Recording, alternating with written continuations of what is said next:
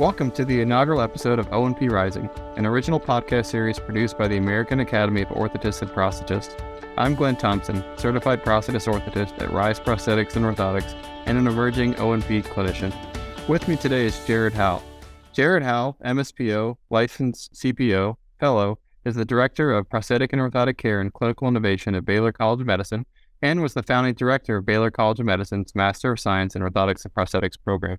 Jared is a past president and longtime member of the American Academy of Orthotists and Prosthetists and an active member of the Academy's Public Policy Committee. Jared dedicates time to clinically relevant research, education, business, and product development. He lives in Houston, Texas, with his wife and four children. Welcome to the podcast, Jared. I'm excited to have you join me today to discuss the ever important topic of building a professional network. Sure, some basic networking strategies translate across many professional disciplines, but there seems to be a specific art to establishing a solid yet dynamic network in O&P. Before we get started, do you mind introducing yourself a little bit more and explaining your background and how you got into O&P? Yeah, that's a lot there, but thanks, Glen. It's good to be on with you today. I appreciate it. This is going to be a kind of a fun and opportunity to discuss some of the things that we've done through the years. But for those of you that don't know me, I'm Jared Howell. I'm the director of the Center for Prosthetic and Orthotic Care at Baylor College of Medicine. I wear a few different hats. So I participate in education, academics, and product development as part of that role and, and other roles that I have. I've been in the field for a while at this point. So I would consider myself, unfortunately, uh, in the middle of my career, but I've been in the field for about 15 years. Went to school at Northwestern, a side background is in engineering, product development, and just being involved in O&P as much as I can. I'm certainly passionate about the field, passionate about the profession, passionate really about added recognition for orthotists and prosthetists as the health professionals that they are. So that's really, I think, what I'm all about. Awesome. And for myself, I've gotten a chance to work with you as a student, colleague, and as a mentee. And I'm very appreciative of all your contributions to myself and to the profession as a whole. You extensively mentioned your, your different hats within the profession and your other initiatives. Can you talk about networking in particular and how it varies across your different domains, whether that's within O&P or representing yourself as a distinguished O&P professional to the other domains, whether that's the engineers, the researchers, or the policymakers in Washington, D.C.? Can you talk about how your networking looks a little bit different? Yeah, I mean that's a big question there, Glen. You you've pulled a few things, but let me try and tackle it from the top side first. Okay. Uh, first off, I'm just a normal guy and I enjoy being in the profession. And, and honestly, a lot of the networking that I've done has just been one on one. And so I feel privileged to know a number of people within the profession. All of them are wonderful. All of them have good hearts and and the right approach, and they're trying to do the best thing for their patients. And so the thing that I've enjoyed perhaps most about being part of this profession is just hearing other people's stories. You know, and I know that we're here to talk about networking and and learn a little bit more about that, but uh, I'll kind of start by saying that it's mostly for me about just that one on one connection, sitting with somebody at a meeting or a lunch or just learning about what they do a little bit. I have to admit, I was influenced heavily by an old school book, How to Win Friends and Influence People. And I don't know that I remember much about that book, but as I started to get into networking, one of the things that I remembered is just this concept of inviting people to tell you what they do, tell you their story. And I think as far as impact, that has probably brought the greatest joy to me and the greatest experience as far as my networking within the field is just asking people about their story, where they're from, what they're doing, and learning from them. I think the secondary part of networking that's been interesting is once you know their story, obviously there's probably connections to your own story. And so there's an opportunity to have just a back and forth discussion there. And that's been really rewarding as well. And oftentimes there's shared interest and I think the other thing that oftentimes occurs is, you know, you have something that you can offer them, and vice versa. They oftentimes have something that they can offer you. Not that you ever go into a, a networking discussion or an introduction with that in mind, but, you know, oftentimes just being willing to help, extend a hand, you know, offer some insight, connect them with somebody else can just be really valuable for both of you. So I don't think I fully yeah. answered all of your questions there, but uh, uh, hopefully gets us started, right? Yeah, no, you absolutely did. And I think what you mentioned there was really valuable in that when you talk to these other people, it's hard to, especially as an O&P professional, it's hard to see how your paths may connect. And a lot of times for me, at least when I'm engaging with people who are outside of O&P, I'm very fascinated and surprised to find out how intertwined paths are and our connections are. And And that, that really is helpful to forming those relationships. Now, yeah. on that note, not everybody, uh, some people are more shy than others. I'm a little bit more outgoing than my wife, for example. Yeah, and you know both of us. Uh, but not all of us feel comfortable putting ourselves out there. So, what recommendations would you have for those who may be a little bit more timid to have those one on one discussions or engagements, especially when it's outside of our profession? Yeah, well, I think I'll be a little bit vulnerable here. I, am not, I'm not particularly shy, and I don't think anybody that knows me in the profession would say that I'm particularly shy or or at least shy away from sharing my own thoughts or experience. But in a networking situation, being put one on one, I think is an interesting thing. And for me, it's, you know, it's still a little bit awkward. You know, I've been in the field for a long time. I know lots and lots of individuals. I've had a number of different students, actually hundreds of students by this point that I've mentored and, and worked with in my role as an educator. And oftentimes, you know, it's a, it's a skill that's learned and it has to be practiced. Just to kind of give you an anecdote, I mean, I was at a Christmas party for our department the other day. This is the Department of Physical Medicine Rehab over here at one of the hotels. They book it out, you know, they've got hors d'oeuvres. Honestly, I walked in there and I probably knew about 5% of the people, even in our own department, because they work at different hospitals and we just don't interface on a day to day basis. And I made a point, you know, anybody that was standing by themselves or looked like they were probably just as awkward as I was, I just said, Hey, how are you? And I introduced myself just by shaking their hand. Got to know their name and just learned a little bit about their story. And so, like I said, it's a practice skill. I think just don't put too much pressure on yourself because all of us at any point in our career are just learning and just developing that expertise. I ended up having a great conversation with this guy at this Christmas party. He was the husband of one of our faculty members. Hadn't met him before, learned all about one of the Houston neighborhoods that he lives in, learned all about the things he likes to do, what his career path is, learned about a local theater here in the area.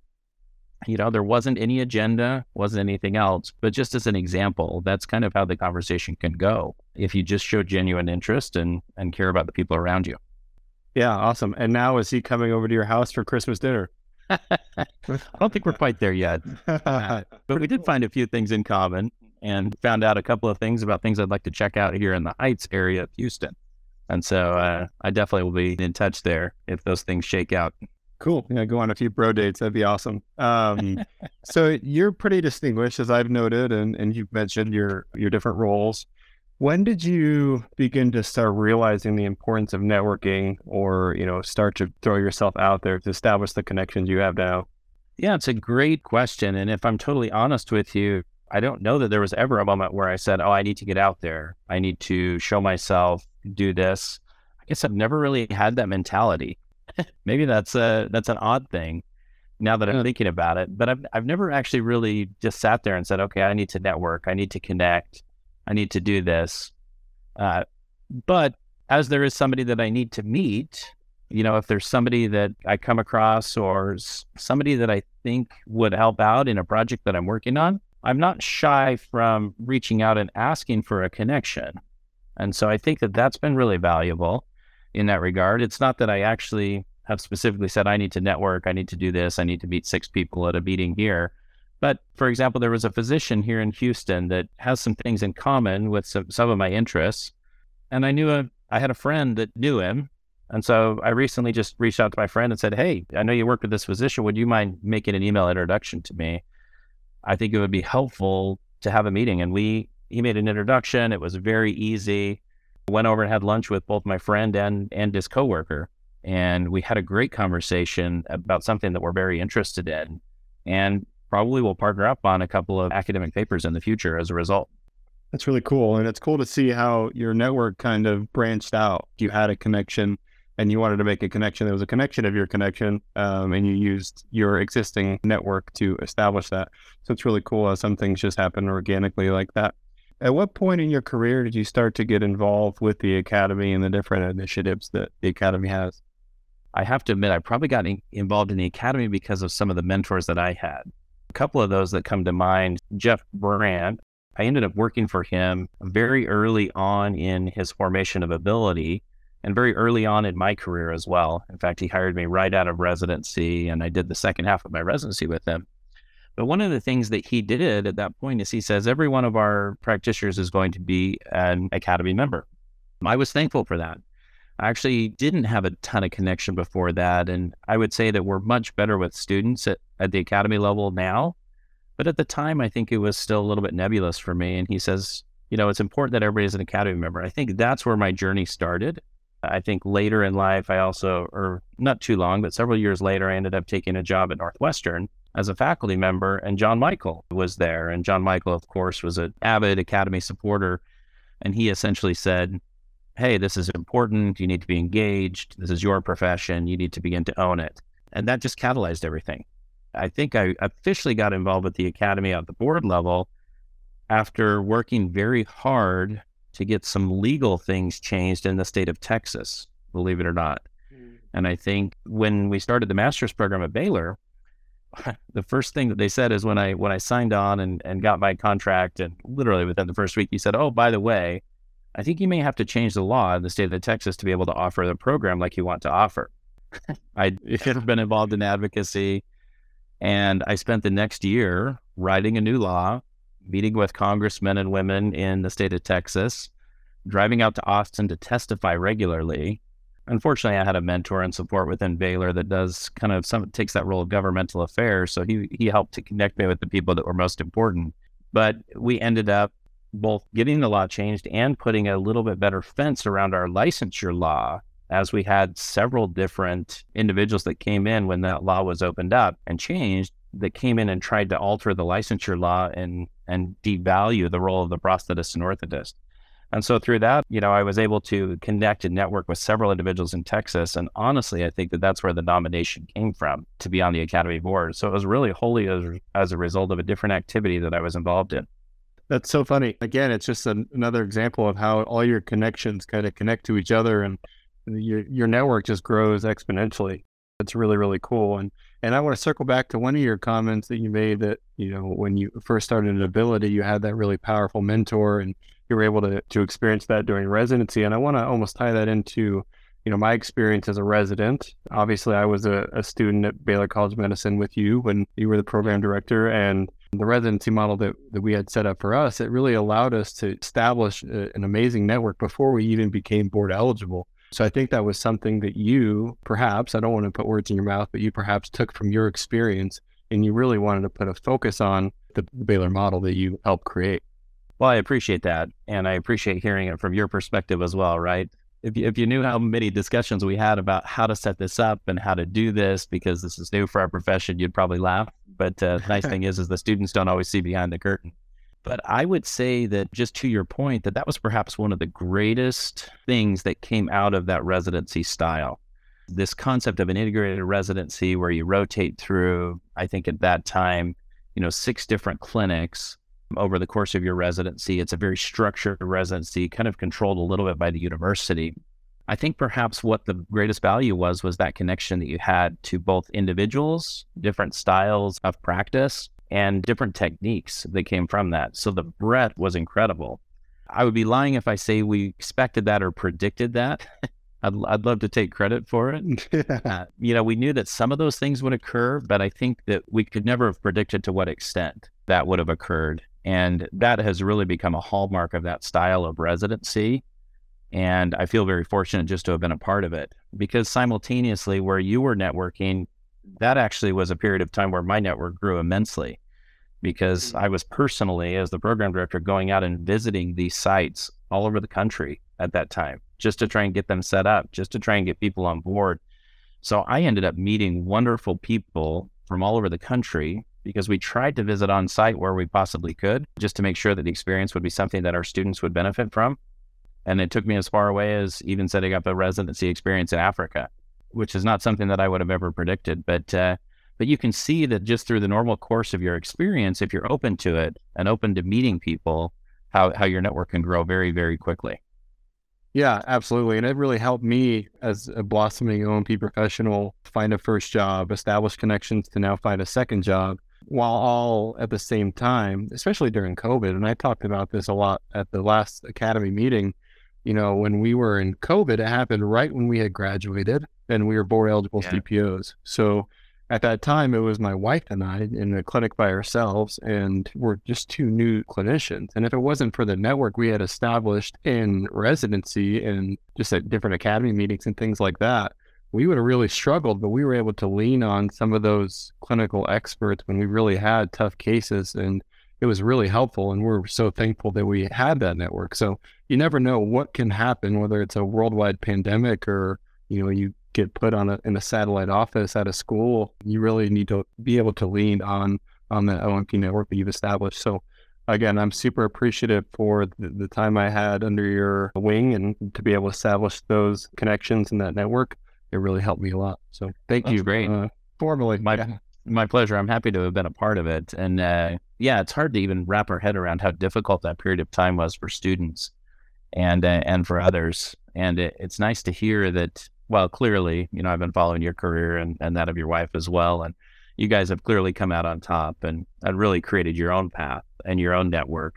But in response, I mean, what a wonderful thing it is. And despite everything, I think the profession came together very well during that time. I think we had many people who were still willing to support residents during that time, and we're thankful for that, and thankful for uh, for the many good people that we have in this profession that are just willing to buy into education and that education experience. So kudos to them as well. Absolutely. Um, now, building on your connections with students uh, over the years, have you ever had a time where you have had a student that has ended up being a, a productive piece of your network or just a really predominant connection? Have you had an instance where that happened? Yeah, there's probably too many to list, to be honest. I've always been so impressed by the people that I've come across as students. And I think that this is you know, maybe as a student you don't recognize this, but but oftentimes we see ourselves both through the eyes of the students and we start to realize, wow, these guys are so much more talented than I was when I went to school. And you start to see these wonderful things and these wonderful connections that build as a result of that. Yeah, I have a very close friend that was actually my student. That's where we initially met. And we went on to found, I think, two different companies together. Uh, so it was the very first year of teaching. His name was Lauren Merkley, a good friend of mine, got into O&P, was in a prosthetics program at Northwestern the very first year I got into teaching. We just found that we had so much in common that we ended up just kind of developing a friendship over the course of that experience.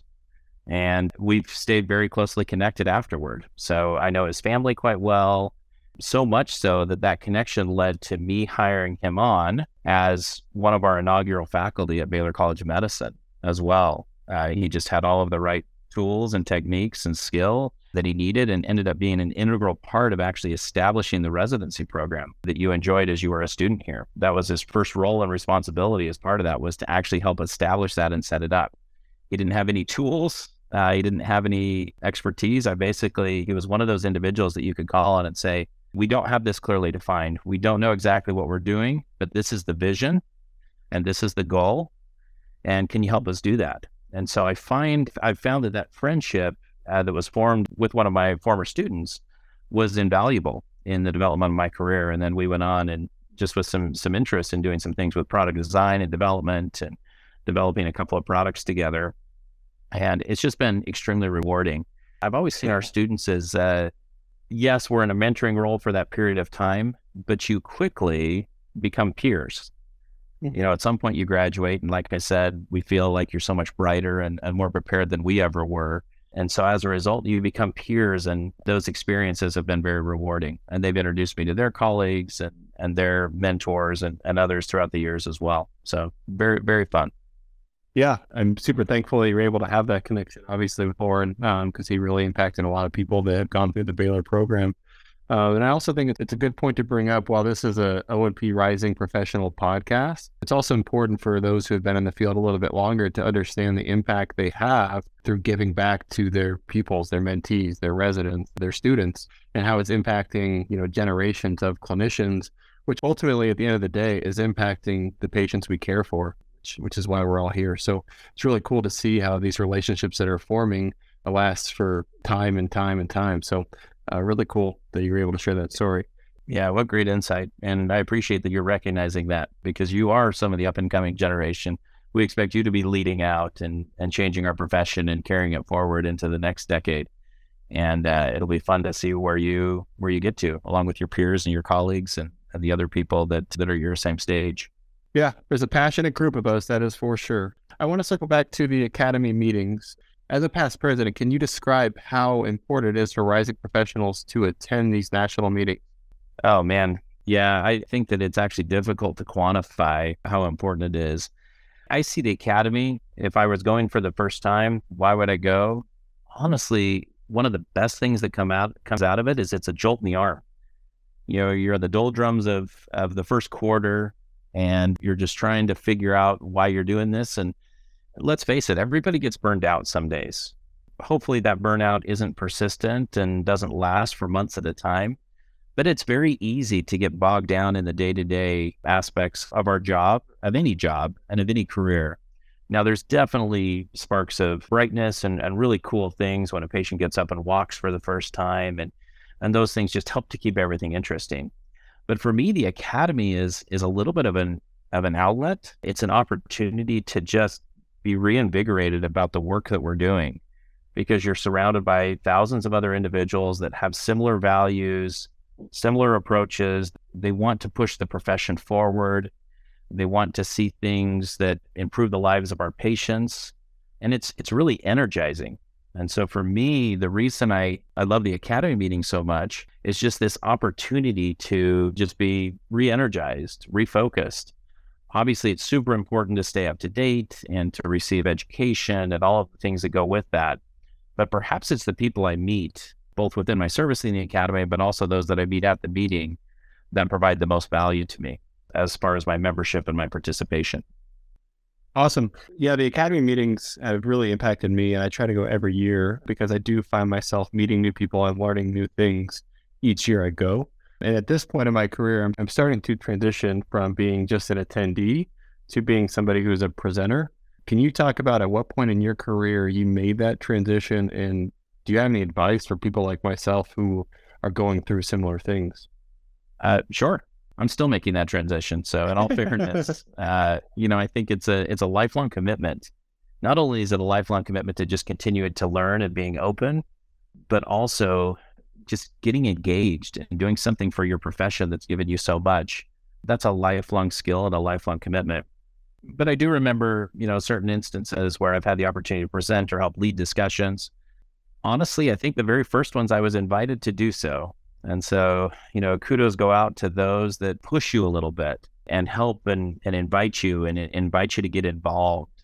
So I wasn't the one that necessarily went out and sought it out on my own. I felt like I had a lot going on. But one thing I did do, and I, I, feel very fortunate for this, and I think it's both a strength and a flaw at the same time, is I say yes a lot. I always am in the in the mode of trying to help somebody always in the mode of trying to help my peers, but also my patients. And I actually feel like I've been richly rewarded for saying yes in my life when people have invited me to do things. Now, I recognize that not everybody can say yes all the time, and I'm trying to balance it a little bit better than maybe I ever have in my life right now. But I do encourage you when you get invited to do something, obviously somebody sees something in you and sees potential. And so if you don't take advantage of it and you don't say yes, I think you'll miss out on so many different opportunities for growth. The part that I value most about the academy and, and presenting and doing all that is is really the connection with individuals that I've come across. I think I've developed some lifelong friendships, both by serving on the board, but also those that I've presented with. You know, there's lots of people willing to present as you invite them. You know, they feel a connection, they feel a, a sense of probably a sense of pride, maybe not the right word, but but people like being invited. And so if you're in a position to do so, you know, I also encourage you to to invite others, invite people that maybe wouldn't be on the radar, but that you don't have the skill set because that will catapult their career, help them to grow, and they'll certainly be indebted to you for that.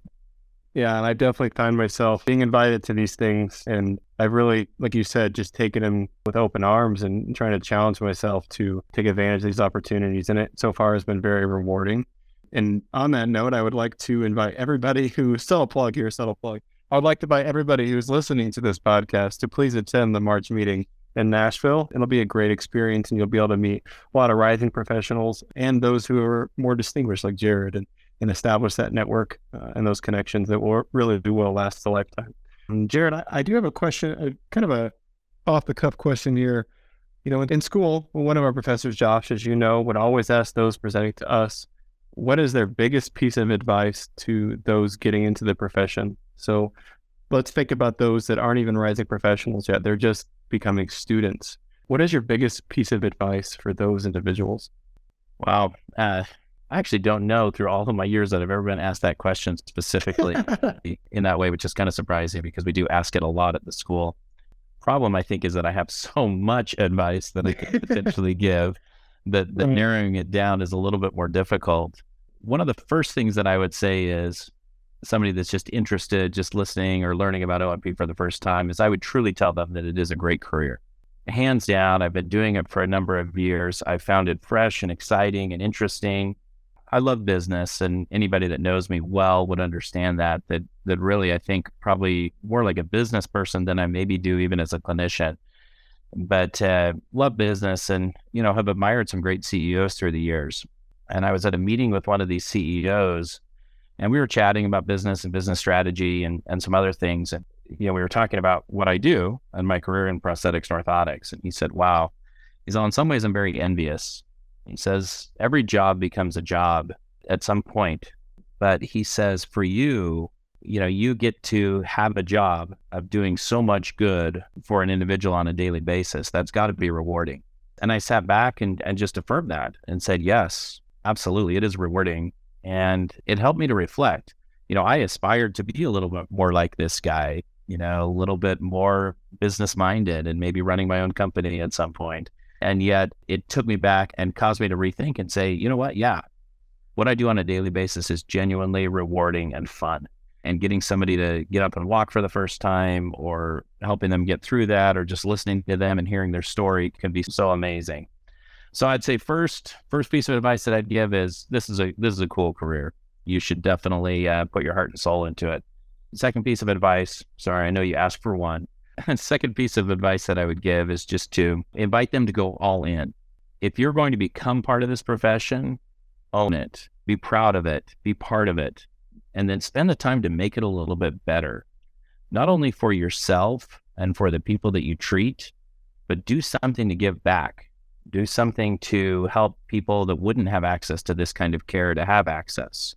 But if there's something that you see that can be improved, take action I think you'll find that a lot of people will be in step with you and will share that vision with you. And that is how you'll make a real difference. So get engaged, be a participant. Don't just check in and check out and, and treat it as a job because it is so, so much more than that. Absolutely. And I've always kind of tried to embody the perspective that if there is a need, you need to fill the need. And I think that's really helped me in my career, just kind of jump on opportunities. And it's helped me really grow personally and professionally. So I, I want to echo that as well. Uh, and yes, our profession is awesome, and uh, there's so many different ways that you can give back, and there's so many different ways that that profession can give right back to you. And it is important to do those self reflections because there are days when you do get tired and you do get exhausted from the grind, but uh, all it takes is thinking about that one patient or that one instance where you really change somebody's life, and you really can reflect and realize that what you're doing and the work you are doing uh, is making an impact on these people's lives. So thank you for sharing that, Jared. And that's actually all I had for you today. So I really just wanted to thank you for joining us on this podcast today. Uh, you've been very insightful and you've shared a lot of perspectives that I think will sh- really help shape the futures of rising professionals and those who are to become rising professionals. So thank you again. Oh, it's been my pleasure. Thank you for setting this up and thanks for accommodating us. Awesome. And thanks to everyone for listening to the inaugural episode of O&P Clinical Care Insiders. Join us each month as we continue our conversation with seasoned O&P professionals as they share candid insights on topics relevant to those interested in starting on the right foot when it comes to a career in O&P.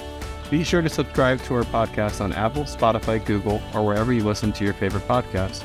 And don't forget to check out the Academy's other podcasts for O&P professionals, the award-winning O&P Research Insights with Dr. Steve Gard, and O&P Clinical Insiders with Academy Scientific Society's Chair, Seth O'Brien a podcast created for conversations on specific areas of clinical care. For more information on the American Academy of Orthotists and Prosthetists, visit us online at oandp.org. Thanks for listening, and we'll see you next time.